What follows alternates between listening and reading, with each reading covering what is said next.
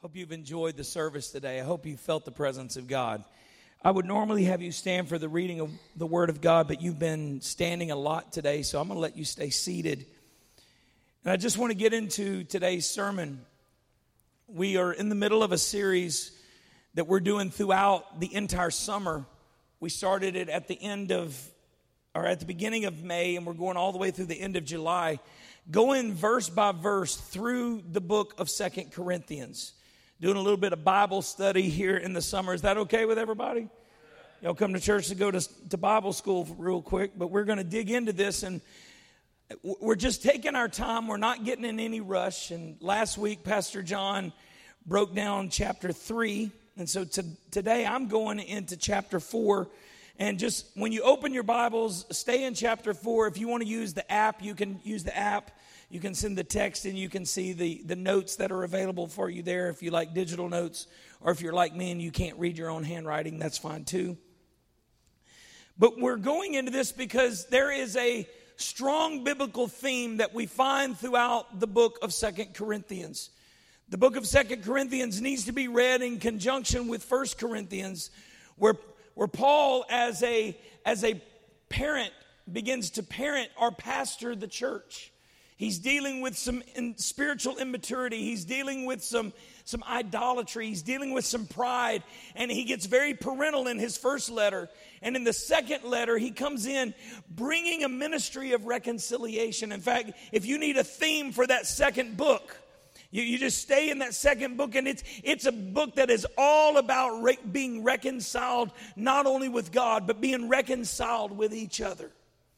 And so the ministry of reconciliation that we receive from God is also something that we have a responsibility to share with somebody else. So this is the theme of, of what this book is all about. This is where we're going. And today, pardon my voice, I, I have way too much fun worshiping Jesus and I lose my voice just about every Sunday. So you're going to hear gravel today. Is that all right? Y'all going to preach with me? That's not how you preach with a preacher losing his voice. Y'all going to preach with me? There we go. Second Corinthians chapter 4 verses 1 and 2. Therefore, since God in his mercy has given us this new way. What is the new way that he's talking about? He's talking about what is covered in chapter 3, the new covenant. We never give up. Because we have this new way of approaching God, we never give up. Look at your neighbor and say, Never give up. Now, yo, you got it's you got to encourage people like never give up. Like you already gave up. Like what's up? Look, like if, if that's the way you encourage somebody, look back at them and say, "Hey, never give up." That's awesome. We reject all shameful deeds and underhanded methods. We don't try to trick anyone or distort the word of God. We tell the truth before God and all who are honest know this. Isn't interesting that in, in reading this passage of Scripture through the context of modern Christianity and modern society, tricking people into believing in God is kind of the theme, right? Like, if I could become like you, to convince you that you don't have to change when you come to Jesus, then you'll accept the message. Like that's that whole that whole idea of relativism like I'm going to make the gospel relative to you. No, that's the wrong way to do it. We don't have to trick people with the good news. Here's the deal. You're going to come in contact with a real and living God. He's going to bump up against your sin, and when he bumps up against your sin, he's going to knock on the door of your life and say, "Can I come in?" And when you let him in, he's going to begin to radically change you from the inside out. Well, maybe if I get the outside looking good, everything will be okay. No, no, don't get the cart before the horse. That will happen. Let him do his work on the inside, and then everything that comes out will be godly and it won't be manipulation. Amen. Hmm? I already done going to preaching and meddling, so let me get right into this. Today's sermon is simply titled Jars, talking about some jars. The new way that Paul is talking about is this new covenant. So what is the new covenant? There's a there's a whole idea of what the new covenant is and what it's not, but basically you can sum it up like this. The new covenant provides salvation to everyone. The new covenant is firmly based on the foundation of the old covenant which we see in the Old Testament. The Old Covenant was there, it's very ceremonial, very symbolic. And, and here's uh, the, the misnomer that happens is so many people believe that because it's in the Old Testament, it has no relevance in our day and age today, right? Like it's the Old Testament, I can let it go. No, that's hogwash. You need the foundation of the Old Testament because everything in that Old Covenant points directly to Jesus. Jesus is the fulfillment. Jesus is the culmination. Jesus is the only Savior that will ever be. He is the only Savior who can do it. And the Old Covenant points directly to the New Covenant. And let, let me just give you this truth at the beginning. The New Covenant mandates that we share what we've received. The New Covenant mandates that we share what we've received. Salvation is not a gift to be treasured. I know that bumps people. It bumps us in, in, our religious comfort. But salvation is not to be hoarded. It's not to be put up on the shelf to display to people. Salvation is not about drawing attention to yourself. When you receive the amazing free gift of salvation, God sets you on fire with His Holy Spirit. He sets you ablaze, puts you into a dark world, and is wanting you to shine what you've received into the darkness, not to draw attention to yourself, but to show the world that is lost and dying there is a way out of this. Salvation, that new covenant, comes with the mandate to share what we've received. Amen. Y'all to preach with me today? Every now and then, give me a good Baptist nod or just a good gospel, mm-hmm. and I'll know we're having church. Amen. So, what is the new covenant? There's a lot of confusion, and that's, that's intentional. Let's drop down to verses 3 and 4. If the good news that we preach is hidden behind a veil, if the, if the message that I'm bringing you today comes with some confusion in front of it, it's hidden behind a veil, it's only hidden from those who are perishing. What, what he's saying here is this you're going to share the good news with some people, and some people are going to go, That's exactly what I was looking for. And other people are going to go, I don't need none of that. Do we get offended? No. Buy them a Coke and walk off. I didn't say buy them Coke, I said buy them a Coke. What were you thinking? Sharing is caring.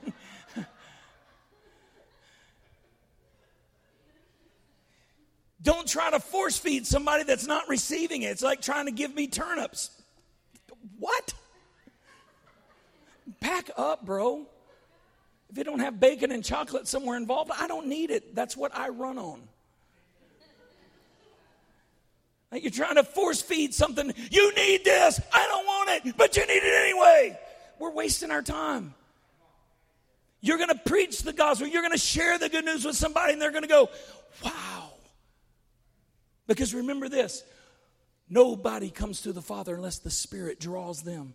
Sometimes we're flinging the line out to people, and God's like, I ain't even touching them yet. We're just wasting our time. That veil of confusion is there.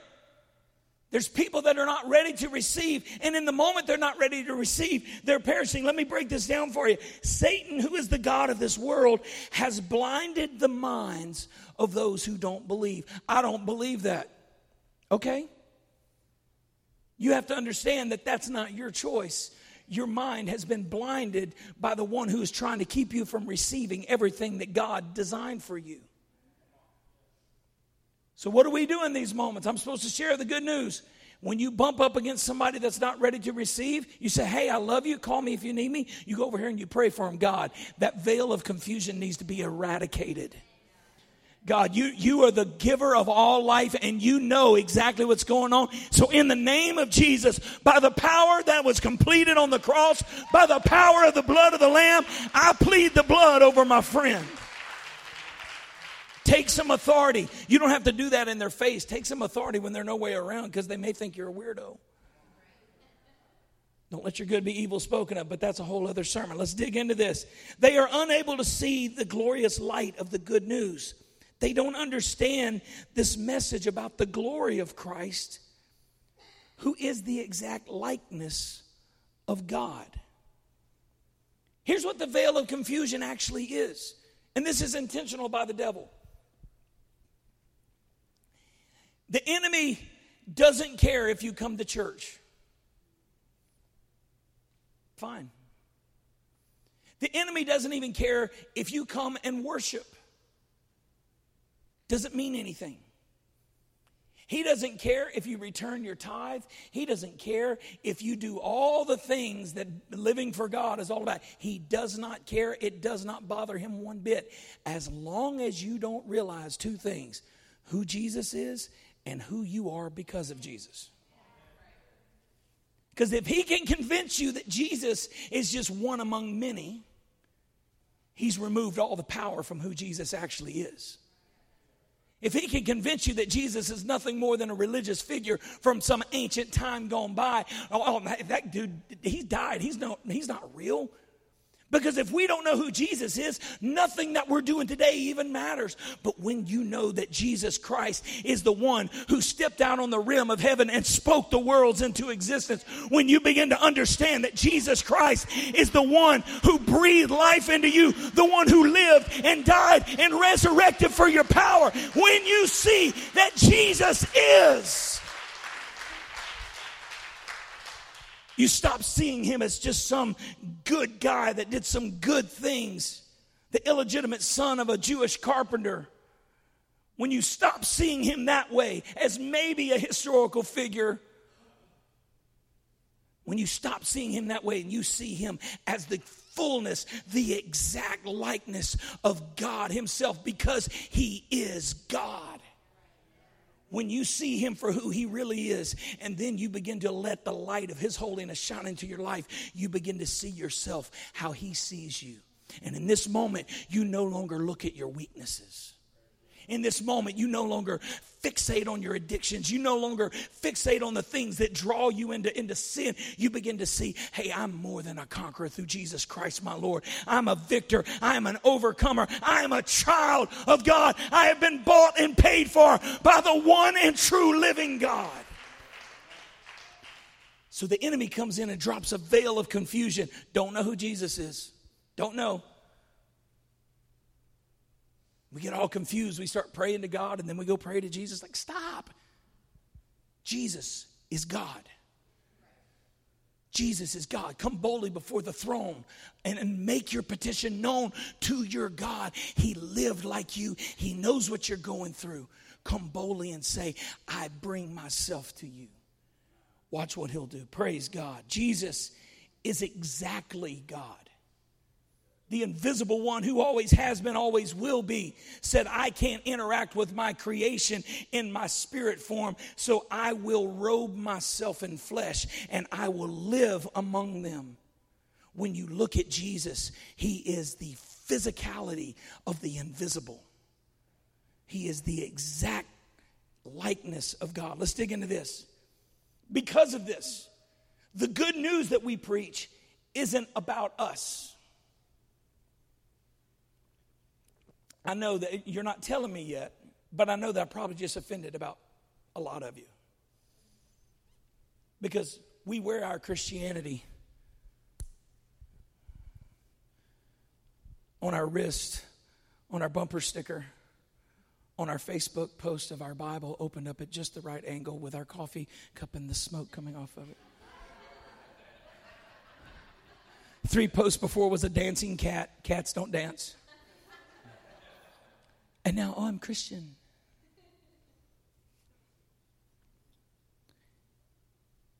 The good news is not about us, it's about Jesus.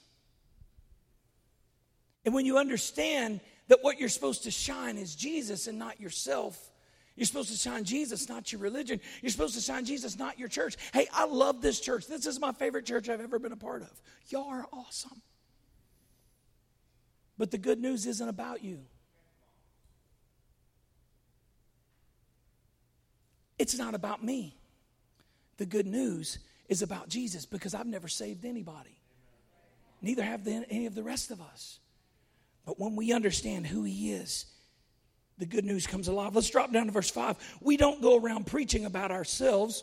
We preach that Jesus Christ is Lord, and we ourselves are, the, are your servants for Jesus' sake. Let, let me break this down. Okay, he's, he's talking about himself and the other men and women of God that preached to the early church. But because of the way that he's putting it, we can take this and apply it in a context in our life. Well, I'm not a preacher. That's okay. I'm not asking you to stand up on the stage, although the vents are closer to me and I'm a whole lot cooler than you are. Sorry. Not everyone is called to preach in a pulpit, but everyone who receives salvation receives a divine mandate to share the salvation they've received. And it starts first with the people that you are in relationship with. So, so many people like to tell stories about themselves. For some people,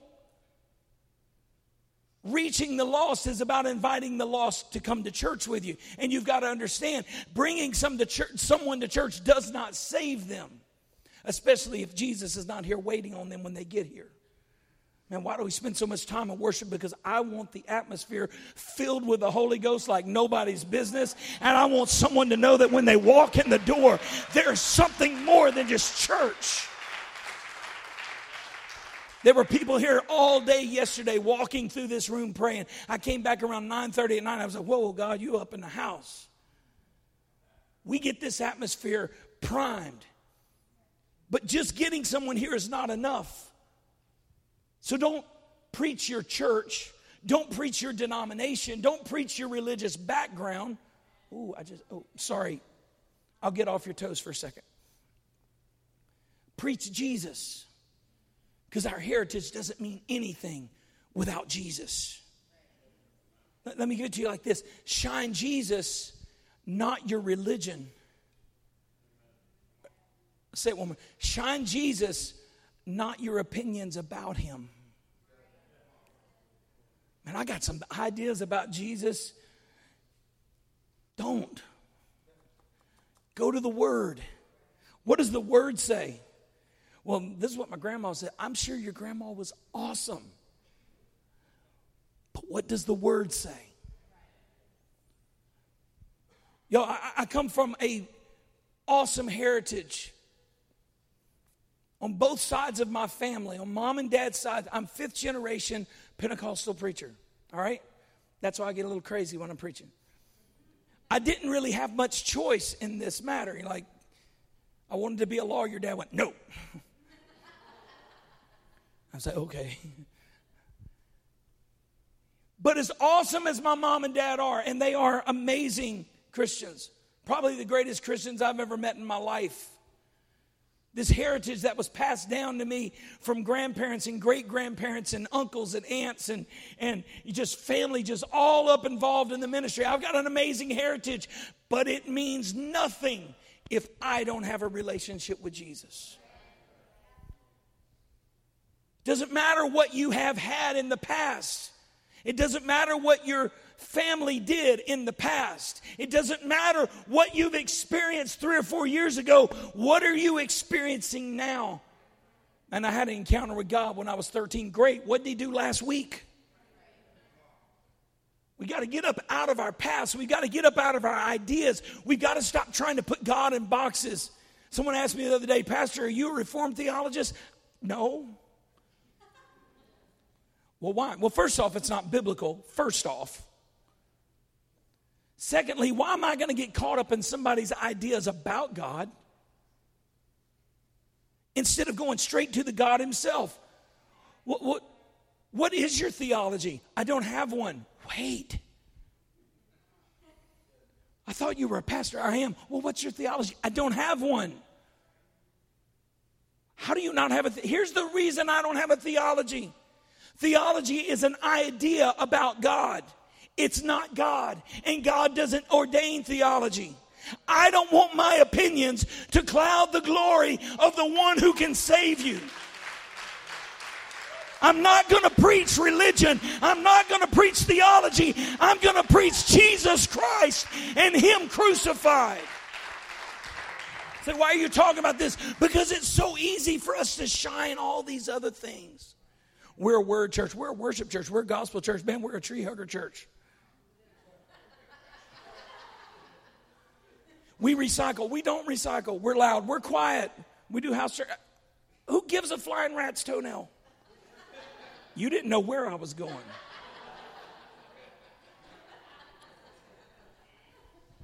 It's time to let go of all of these human trappings and just say, Jesus, you're God. That's enough for me. What do you want to do in my life? What do you want me to do in the world that I live in? Praise God. Look at verse 6. Look at your neighbor while you're going to verse 6 and say, Man, it's good today. Look back and say, I know. How awesome is this? Verse 6 For God who said, Let there be light in the darkness, has made this light shine in our hearts so we could know, everybody say no, the glory of God that is seen in the face of Jesus Christ. So the same God that said, Let there be light, takes the light that is an extension of Himself, places it into your heart so that you can know. That word means be intimate with. It doesn't mean have information, it means be intimate with.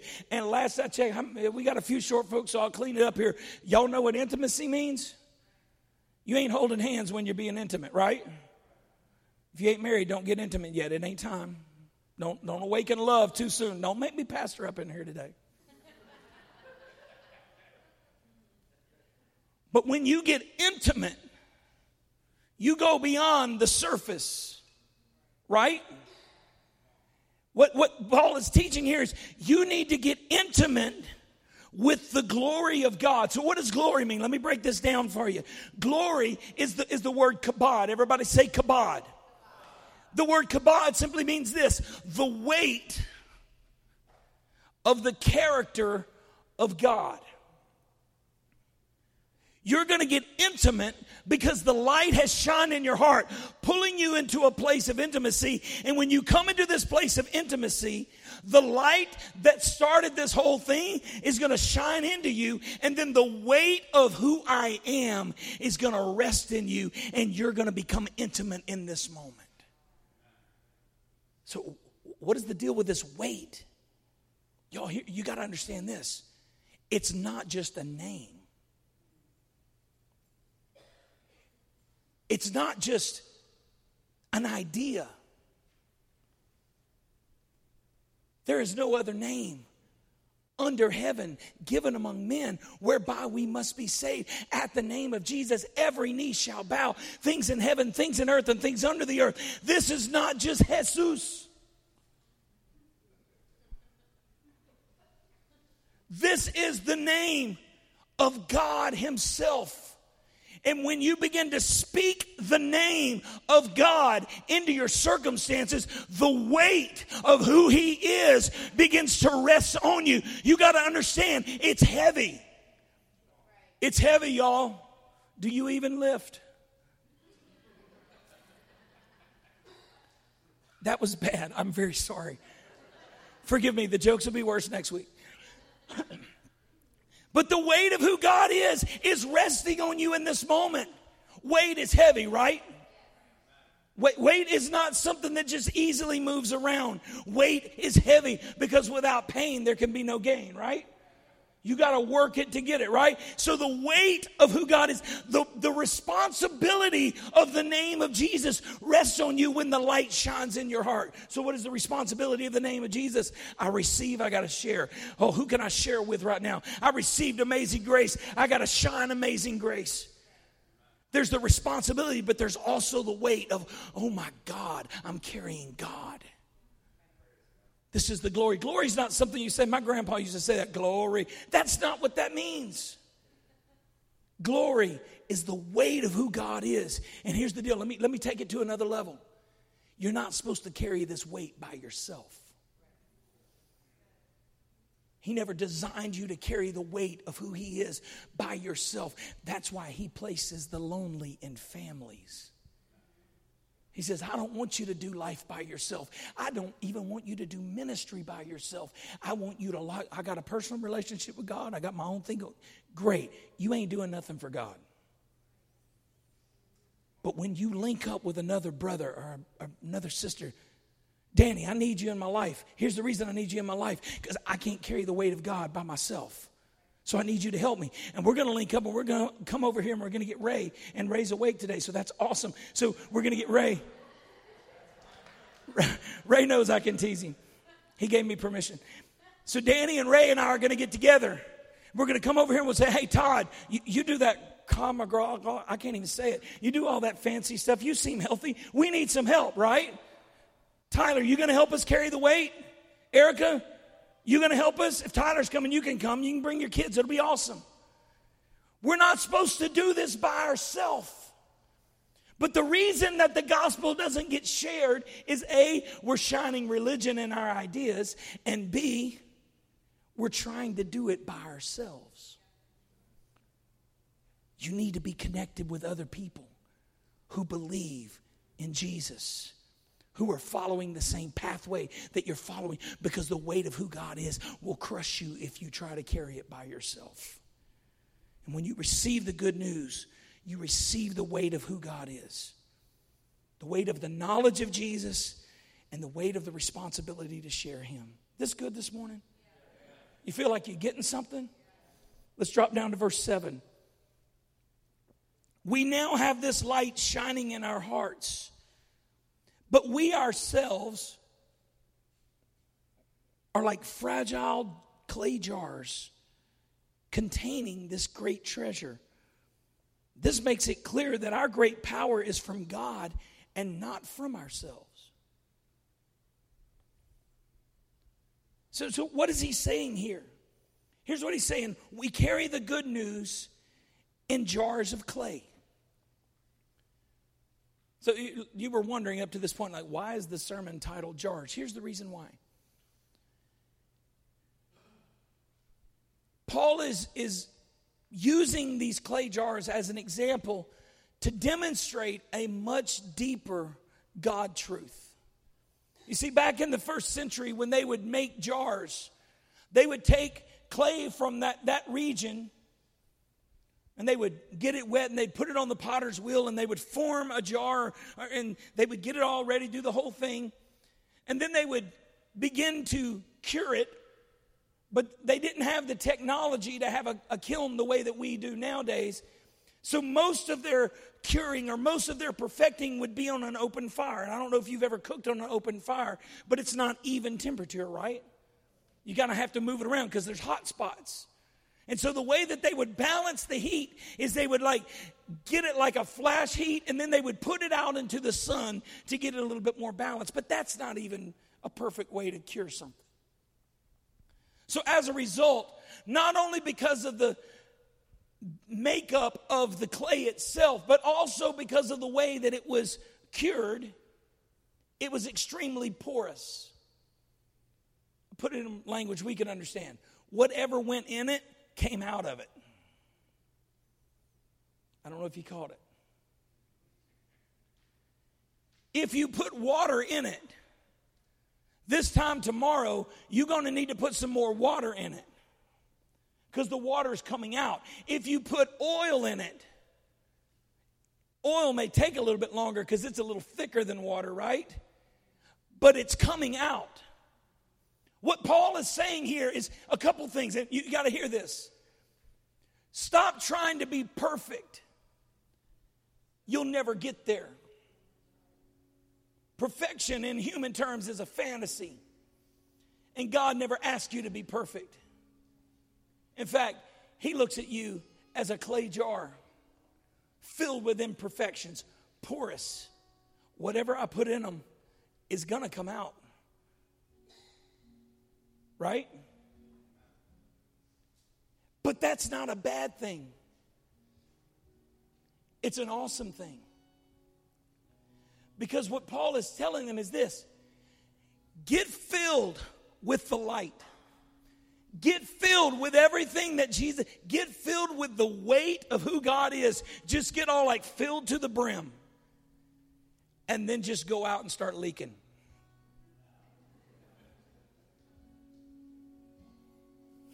Some of you are like, I cannot believe you said that. You knew me. You knew I was going to say it.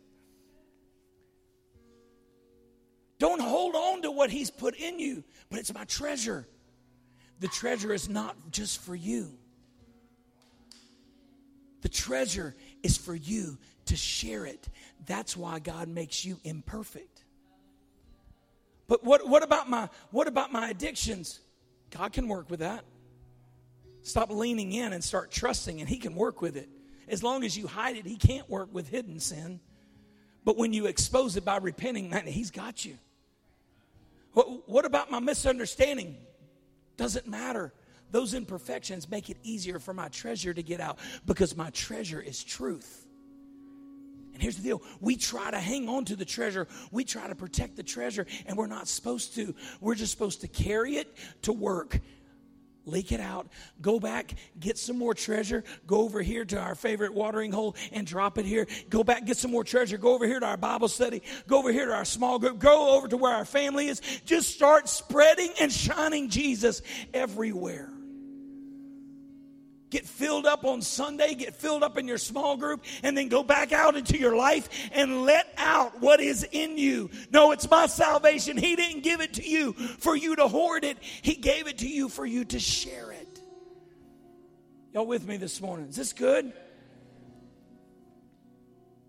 Our lives are jars of clay. Our lives are jars of clay. We're not the treasure. Oh, I'm God's favorite. No, you're not. You're one among many. He knows everything about you, but you're not God's treasure. What He places in you is the treasure. You're nothing but the vessel. Ooh. What does it take for me to be the vessel of God? A pulse,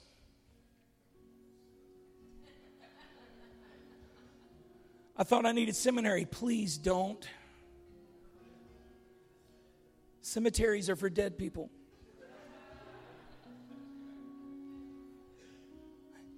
But but I thought I needed to go through this. Pro- no. Are you are you alive? Are you breathing?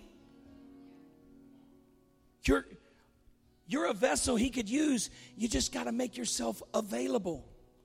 He's just waiting on you to say, here I am with all my junk. Can you use me? Y'all, that's actually the highest form of worship. And when you say that, he says, That's what I was waiting on. But, but I got to have it right. Okay, you think you got to have it right. Let's go to the Word of God. How many of God's people that he used to do great things were perfect? Okay, there was Peter,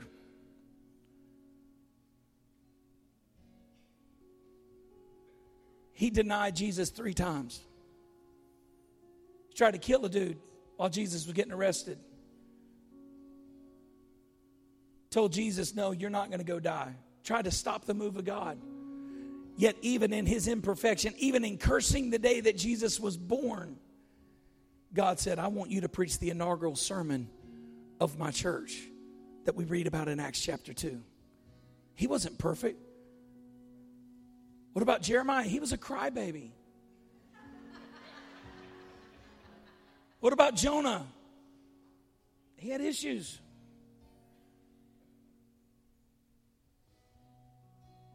Walked away from God's call on his life. And then, even after God put him through that ordeal for three days in the belly of a fish that God created, spits him out. Jonah goes and preaches, and the people respond. And then Jonah gets mad that they responded. Oh, surely Matthew is perfect. Wrote the first book of the New Testament. He was perfect. No, he was not perfect. You see, Matthew was a publican, not a Republican. Relax. And not a Democrat either, so y'all relax too. He was independent. Now, anyway. He was a publican. Here's what this meant he was a tax collector. Nobody on either side of that likes tax collectors, right? But tax collecting was not just, hey, you got to pay your sales tax or your income tax. No, here's what it was they would rob from the people they were collecting the taxes from. So a publican was a thief. But he was a Hebrew boy that was collecting taxes and stealing money for the Roman government, living way below his call, living like a pagan. And Jesus walks by and says, Yo, Matt, you and me. And Matthew is so moved by this call. He was like, Well, if I'm going to follow you, you got to at least come to my house for dinner. Right? When the preacher calls you to do something, you're supposed to invite him over for dinner. I'm, just saying. Hint, hint. I'm just kidding. I'm just kidding. Jesus goes over to Matthew's house for dinner. And Matthew was living like a pagan. So the party that he invited Jesus to was not like a birthday party at Chuck E. Cheese. There would have been things going on that would have embarrassed every one of us in this room. There would have been people doing things on the table that they should have been doing behind the marriage door in the bedroom. Like, man, that's kind of brutal, Monty. Well, it's true. Matthew was not a perfect person. And Jesus gathers the other Hebrew boys and they walk into this place. He's like, Eyes on me, guys, eyes on me. Matthew, that's what you have been. But I've got something greater for you. And is it any mistake that when you read Matthew's gospel, Matthew is the first of the gospel writers to openly declare that Jesus Christ is the Messiah, the King of kings and the Lord of lords, the one who always has been and the one who always will be. Matthew displays Jesus as God Himself. But He wasn't perfect. So stop thinking you've got to be perfect to be useful for God. You just have to be available. Pastor, this is going to hurt. Great. We're pressed on every side by troubles, but we're not crushed. We're perplexed, but we're not driven to despair. Hey, He knows that you're going to go through trouble, right? We're hunted down, but we're never abandoned by God. We get knocked down, but we get up again. There you go. But we're not destroyed. Here, here's the deal you got to get this. You're not destroyed by the troubles in your life. The things that you're going through, the mess, the hell, the life that is happening to you cannot destroy you if you've received Jesus Christ. Here's how I know it because the one you receive placed the treasure in you, and he would not place the treasure in you if life was going to destroy you. Oh, you got to hear that. Y'all didn't get that near as good as that really was. I'm preaching way better than y'all are responding. We got to have a class on that. He put the treasure in you, knowing that you were going to go through troubles, but also knowing that the troubles would never be able to destroy you as long as you held the treasure. What is he saying? Just keep reminding yourself who I am. Keep receiving the weight and then say, Troubles, bring it because you can't knock me down. You can mess with me, but you can't destroy me because I'm carrying a precious cargo. I don't care what life throws at you. I don't care how overwhelmed or how burnout you feel when you are filled with the identity of who your God is. And when you begin to understand who He designed you to be, nothing in the devil's arsenal can destroy you. Why do I have to suffer? Because the more that you suffer, the more that you begin to realize I'm going through this because Jesus trusts me with this. I can't do it on my own, but he trusts me with this. So, hey, I got to get some more treasure. That's why I go to church on Sunday and I drink from the fountain. I get lost in worship. That's why we turn the lights out so you can let your freak flag fly. Just do your thing. Just get so filled with Jesus and let God do something in your life and then step back out. Step back out into the world. Don't hang on, don't hang on to it. Step back out into the world. Step back out into the world and shine Jesus. The world we live in is dark. The world we live in is on its way to hell. It needs you to shine Jesus. Let me give you this in closing. Don't ever give up. Look at your neighbor and say, Don't ever give up. Don't ever give up. Even when it feels like you need to, don't ever give up. Because though our bodies are dying, our spirits are being renewed every day. For our present troubles are small and won't last very long, yet they produce for us a glory that vastly outweighs them and will last forever. So we don't look at the troubles we can see now. Rather, we fix our gaze on things that cannot be seen. For the things that we see now will soon be gone. But the things that we can't see are going to last eternally. God, I see you in my spirit. I receive you today. Come on, bring it. Troubles, whatever you want to do. My God has me. I'm carrying the treasure. Come on, let's stand our feet and clap our hands.